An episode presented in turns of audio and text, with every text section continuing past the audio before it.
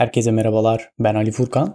Bugün çalışma motivasyonu yani bireysel olarak bir şeyler öğrenebilme ve bu öğrenme sürecini devam ettirebilme motivasyonu. Ardından da bu motivasyonun arka planında rol oynayan dopamin hormonu hakkında konuşacağız. Geçtiğimiz aylarda podcast'i ve podcast'i işlediğimiz konuları bir grup arkadaşla konuştum. Burada podcast konularını yeniden ele aldık. Bu konuya neden önem verdiğimizi ve neden podcast kaydettiğimizi anlattım. Konuşmada elbette bana pek çok soru soruldu ee, ve bu sorulardan birisi farklı şekillerde bana birkaç defa geldi. Muhtemelen konuşma boyunca pek çok arkadaş kendi iç dünyasında da bu sorunun cevabını arıyordu. Soruyu sanıyorum ki şu şekilde yuvarlayabilirim. Bireysel çalışmanın önemli olduğunun farkındayım ama çalışma motivasyonumu koruyamıyorum. Bunu nasıl aşabilirim? Bu soru bizim inşa etmeye çalıştığımız eğitim düşüncesinin en önemli eşiği diyebilirim. Kendi kendine bir şeyler öğrenebilme alışkanlığına sahip olmak ve bunun e, normalleşmesi önemli bir eşik. Bizim söylemeye çalıştığımız şey insanların sorumluluklarının farkında olup bireysel olarak kendilerini eğitebilecekleri, kendi kendilerine bir şeyler öğrenebilecekleri idi. Ve şunu iddia etmiştik. Demiştik ki bunun farklı bir biçiminin hem verimsiz hem de felsefi olarak sıkıntılı olduğuydu. Çünkü öğrenmenin kendisi bizatihi bireysel bir uğraş, bireysel bir çaba. Biz de podcast'te öğrenmek nedir'i yeniden konuştuk. Neden bireysel öğrenmenin verimli olduğunu farklı bakış açılarından anlattık. Mevcut eğitim anlayışının insanın e, zihinsel özgürleşmesine nasıl ket vurduğunu ve insanı nasıl kısıtladığını anlattık. İlerleyen bölümlerde bu minvalde e, yeni bölümler kaydetmeye devam edeceğiz. Bu bölümde ise bu bireysel olarak çalışma motivasyonu hakkında kısaca konuşacağız.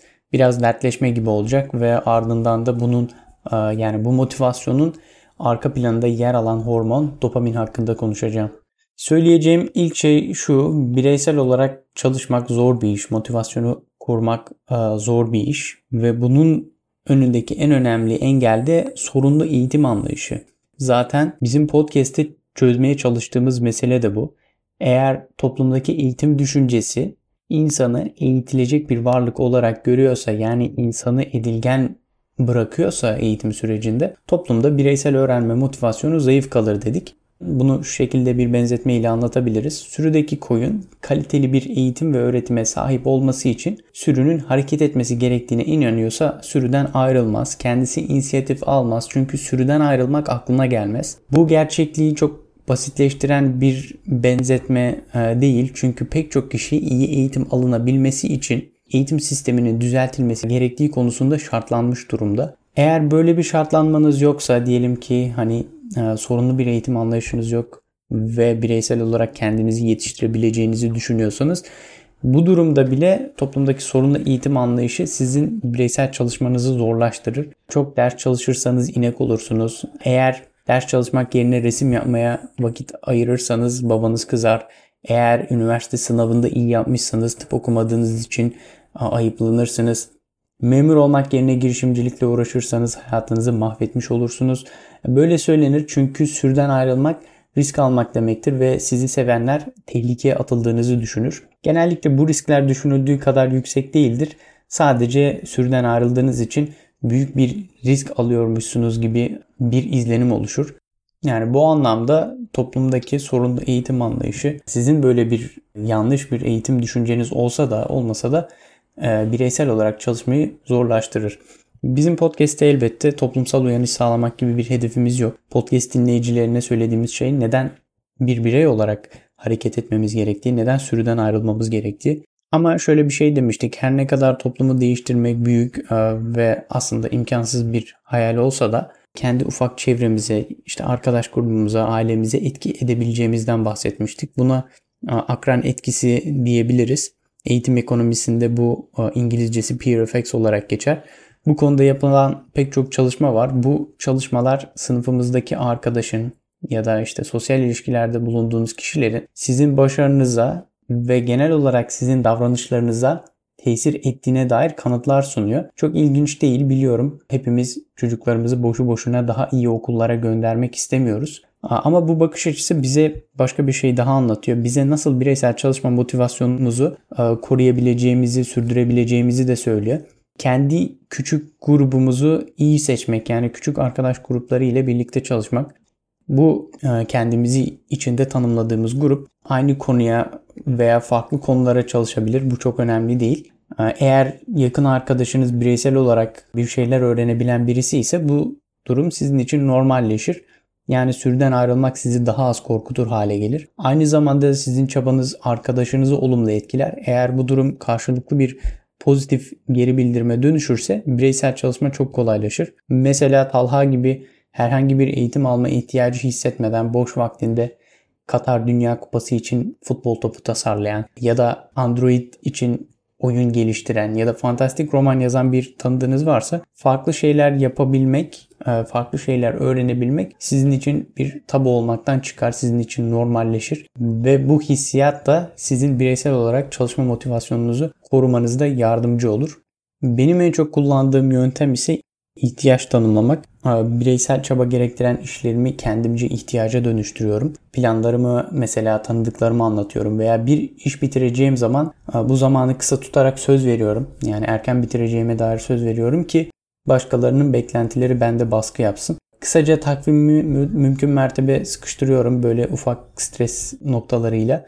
Böylece sürekli bitirmem gereken işler oluyor. Öğrenmek istediğim şeyleri de mümkün mertebe ihtiyaç üzerinden tanımlıyorum. Örneğin e, yüksek lisansa başlarken finansal olarak çok sıkışacağımı öngörmüştüm. İleride belki part-time veya e, freelance olarak çalışabilirim diyerek Python öğrenmeye karar verdim. Aynı zamanda Python ilerleyen zamanlarda kendi branşımda kullanabileceğim bir araçtı benim için ama para ihtiyacı öğrenme sürecimi hızlandırdı. Yine motivasyonumu yüksek tutabilmek ve kendimi ciddiye aldığımı göstermek adına cüzi bir ücret ile online kurs satın aldım. Bu aylık abonelik e, ücreti ödediğim bir kurstu. Öğrenme süreci uzadıkça da para ödemem yani daha fazla para ödemem gerektiğinden kursu çok kısa sürede bitirebildim. Öğrendikten sonra hiçbir zaman para kazanamadım ama yıllardır Python ile bir sürü iş yaptım. Hatta bu süreç bugün çalıştığım alanı dahi şekillendirdi diyebilirim. Sanıyorum ki herkesin kendince benzer yöntemleri vardır. Şimdi kısaca bu işin nörobilim tarafına döneceğim. Geçen bölümlerde size Dr. Huberman'dan ve onun podcastinden bahsetmiştim. Bu konu ile alakalı kendisinin çektiği 2-3 tane bölüm var. Bu bölümlerin kısa bir özetini yapacağım ve web sayfamızda bölümlerin linkini bulabilirsiniz. Bu bölümlerde Dr. Huberman dopaminin beyine nasıl tesir ettiği ve davranışlarımızı nasıl etkilediğini çok detaylı bir biçimde anlatıyor. Kesinlikle tavsiye ederim. Şimdi o zaman soruyu soralım dopamin motivasyonumuzu nasıl etkiler ve motivasyonda nasıl bir ilişkisi var?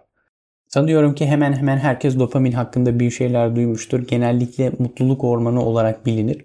Dr. Huberman dopaminin bu şekilde tanımlanmasının onun doğru anlaşılmasına engel olduğunu ifade ediyor. Kendi podcast konusunun bağlamında dopaminin motivasyon hormonu olarak da adlandırılabileceğini söylüyor. Ve günlük aktivitelerimizin beynimizde dopamin salınımını, ve dopaminin beynimize ve davranışlarımıza nasıl tesir ettiğini detaylı olarak anlatmış. Bu bölümden ben de birkaç noktayı e, ele almayı düşünüyorum. Yani bizim için önemli olan birkaç noktayı. Dopamin ile alakalı denklem aslında oldukça basit. Eğer dopamini gereksiz aktivitelerle tüketirseniz sizin için asıl önemli olan işlere yeterince kalmıyor. Bu yapacağınız diğer işlerden sadece daha az keyif almanıza neden olmuyor. Aynı zamanda yeni işlere başlama motivasyonunuzu da düşürüyor. Yani diğer işleri yapmak bile istemiyorsunuz ve belki de bu işlere başlayamıyorsunuz. Çünkü dopamini daha önceden tükettiğiniz için. Ve diğer yandan da zaten çok keyif almadığınız veya e, zoraki olarak yaptığınız işler de sizin için daha zor hale geliyor. Yani kendi başına bir şeyler öğrenmek, ders çalışmak gibi aktiviteler eğer öncesinde dopamin tüketen bir aktivite yapmışsanız daha da zor hale gelmiş oluyor. Dopamin tüketen aktiviteler derken sosyal medyada vakit geçirmek, sürekli mesajlarınızı kontrol etmek, yemek yemek, film dizi seyretmek, e, abur cubur yemek gibi aktivitelerden bahsediyoruz ve fark edeceğiniz üzere bu aktivitelerden bazıları aslında oldukça gerekli yani çok kaçınamayacağımız aktiviteler bazıları da e, belki gereksiz olarak nitelendirilebilir. Kısa bir araştırma ile dopamin salımını ve günlük aktiviteler arasındaki ilişkiye dair pek çok kaynak bulabilirsiniz. Karşınıza çıkacak olan tablo şu. Modern insanın gününün dopamin sömüren aktivitelerle dolu olmasıdır. Özellikle teknoloji yüzünden. Bizim podcast'imizle doğrudan alakalı olmasa da oldukça önemli olan diğer bir sorun daha var. Dopaminin bu şekilde israf edilmesi sizin sadece çalışma motivasyonunuzu değil ruh halinizi de olumsuz etkiliyor ve bu konuda aşırıya kaçılması da e, bireyi depresyona sürüklüyor. Şimdi dopaminin davranışlara etkisinin daha iyi anlaşılabilmesi için bu bağımlılık dediğimiz süreçten bahsetmek istiyorum. Örneğin kokain alan bir birey bunu ilk aldığında çok fazla haz yaşıyor. Bu yüzden bir daha tekrar tekrar e, kokain tüketmek için şiddetli bir istek duyuyor. Bu istek o kadar kuvvetli oluyor ki irade ile karşı koymak neredeyse imkansız oluyor ve buna bağımlılık başlatan bir süreç diyoruz. Çünkü bir kısır döngü başlıyor. Bağımlılık ile alakalı bilinen e, diğer husus da şu. Bağımlılık maddesi her kullanımda daha az keyif vermeye başlıyor. Bunun nedeni kokain gibi çok fazla dopamin salınımına neden olan maddelerin aynı zamanda bireyin dopamin eşiğinde yükseltmesidir. Bu ne demek? Eğer dopamin eşiğiniz yüksekse keyif alabilmek için her seferinde daha fazla dopamine ihtiyaç duyuyorsunuz. Kokain gibi çok fazla dopamin salınımına neden olan maddeler bu yüzden her seferinde daha az keyif vermeye başlıyor. Ama diğer bir sorun da şu, dopamin eşiği yükseldikten sonra birey normalde insanların keyif aldığı basit şeylerden keyif alamaz hale geliyor. Çünkü dopamin eşiği yükselmiş oluyor ve aynı keyfi almak için her seferinde daha fazla dopamine ihtiyaç duyuyorsunuz. Bağımlılık atlatılması zor bir süreç. Bunun diğer bir nedeni de sadece bu kısır döngü değil. Bu bağımlılık sürecinin beyinde uzun dönemli kalıcı etkilere neden olmasıdır ve bu da e, bağımlılığı atlatmayı oldukça zor bir hale getiriyor. Kokain çok uç bir örnek özellikle bizim konumuzla alakalı gibi duruyor. Sadece bağımlılık sürecini anlatmak istedim. Bizler de günlük hayatta e, bu kokain kadar tehlikeli olmasa da benzer bağımlılık döngüleri içerisinde bulunabiliyoruz. Mesela kahvaltıyı yaparken YouTube'da bir şeyler seyretme alışkanlığı kazanmışsanız zamanla bir şeyler seyretmeden kahvaltı yapmak e, size keyif vermemeye başlıyor. Çünkü hem yemek yemek hem de bir şeyler seyretmek ayrı ayrı dopamin salınımına neden oluyor ve birbirini besliyor. Zamanla da dopamin eşiğiniz yükselerek sizin e, bu aktivitelerden daha e, daha az keyif almanıza neden oluyor. Sosyal medyada vakit geçirmek de sürekli dopamin tüketmenize neden oluyor ve eminim ki pek çok kişi fark etmiştir. Zamanla keyif almadan yaptığınız bir uğraş haline geliyor. Bunun için yani diğer aktivitelerden de bahsedebiliriz. Yani örnekler genişletilebilir. Kısaca söylemek gerekirse bağımlılık sadece uyuşturucu, alkol ve sigara gibi maddelerden değil alışkanlıklardan da kaynaklanabiliyor. 21. yüzyılda bu bağımlılıkları yönetmek ise oldukça e, zor bir uğraş. Tüketim toplumu olmak sorunu pek çok bakış açısından ele alınabilir. Mesela çevreye etkilerinden bahsedebiliriz, ekonomiye etkilerinden bahsedebiliriz. Bazı e, dinler açısından tüketim toplumu olmanın sakıncalarını konuşabiliriz. Görünen o ki tüketim toplumu olmak bireyin psikolojisini ve dolayısıyla çalışmasını da olumsuz etkiliyor. Bizim konumuz için de bu oldukça önemli. Bireysel çalışma alışkanlığının ilk adımı maddi ve manevi olarak e, bu tüketim alışkanlıklarından uzak durmak, sade bir hayat sürmek. Doktor Huberman'a göre bu zaten zihinsel sağlığınız için elzem bir şey ama eğer e, kendi başıma bir şeyler çalışamıyor, öğrenemiyorum diyorsanız sanırım başlamanız gereken nokta burası.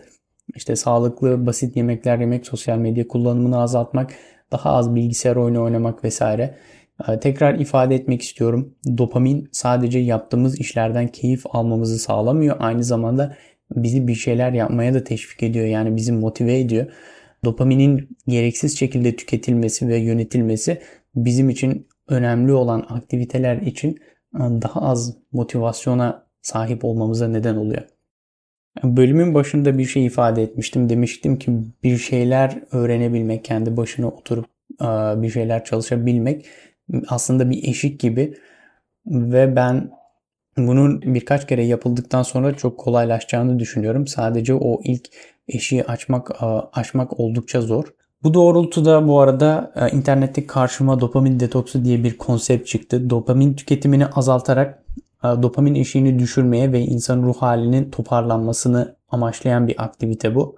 Bu konuda fazla bilgim yok ama benim araştırmalarımda tutarlı görünüyor. İlgililer için web sayfamıza birkaç tane kaynak bıraktım. Eğer ilginizi çektiyse benim tavsiyem Dr. Huberman'ın dopamin ve motivasyon ile alakalı çektiği bölümünü dinlemeniz. Bu bölümde hem işin teorik tarafını hem de pratik tarafıyla alakalı pek çok şey öğrenebileceğinizi düşünüyorum. Bugünkü konu hakkında söyleyeceğim şeyler bu kadar. Bu arada şunu fark ettim. Şimdiye kadar kaydettiğimiz bölümlere kısaca göz gezdirdim ve ortaya koyduğumuz düşüncenin hep olumlu taraflarını ele almışız. Böyle bir niyetimiz yoktu gerçi. Mesela yeteneklerin sanıldığı kadar önemi yok. Önemli olan ilgi ve çalışma diyoruz. Yetenek farklılıkları olarak algılanan şeyin aslında birikim farklılıkları olduğunu iddia ettik. Bu her ne kadar iyimser bir söylem gibi dursa da aslında e, kişileri karamsarlığa da itebilir. Çünkü bu aynı zamanda erken kalkan yol alır gibi bir söyleme denk geliyor. Bu konuyu bir sonraki e, belki de daha sonraki çok emin değilim bölümde kapitalizm bağlamında ele alacağım.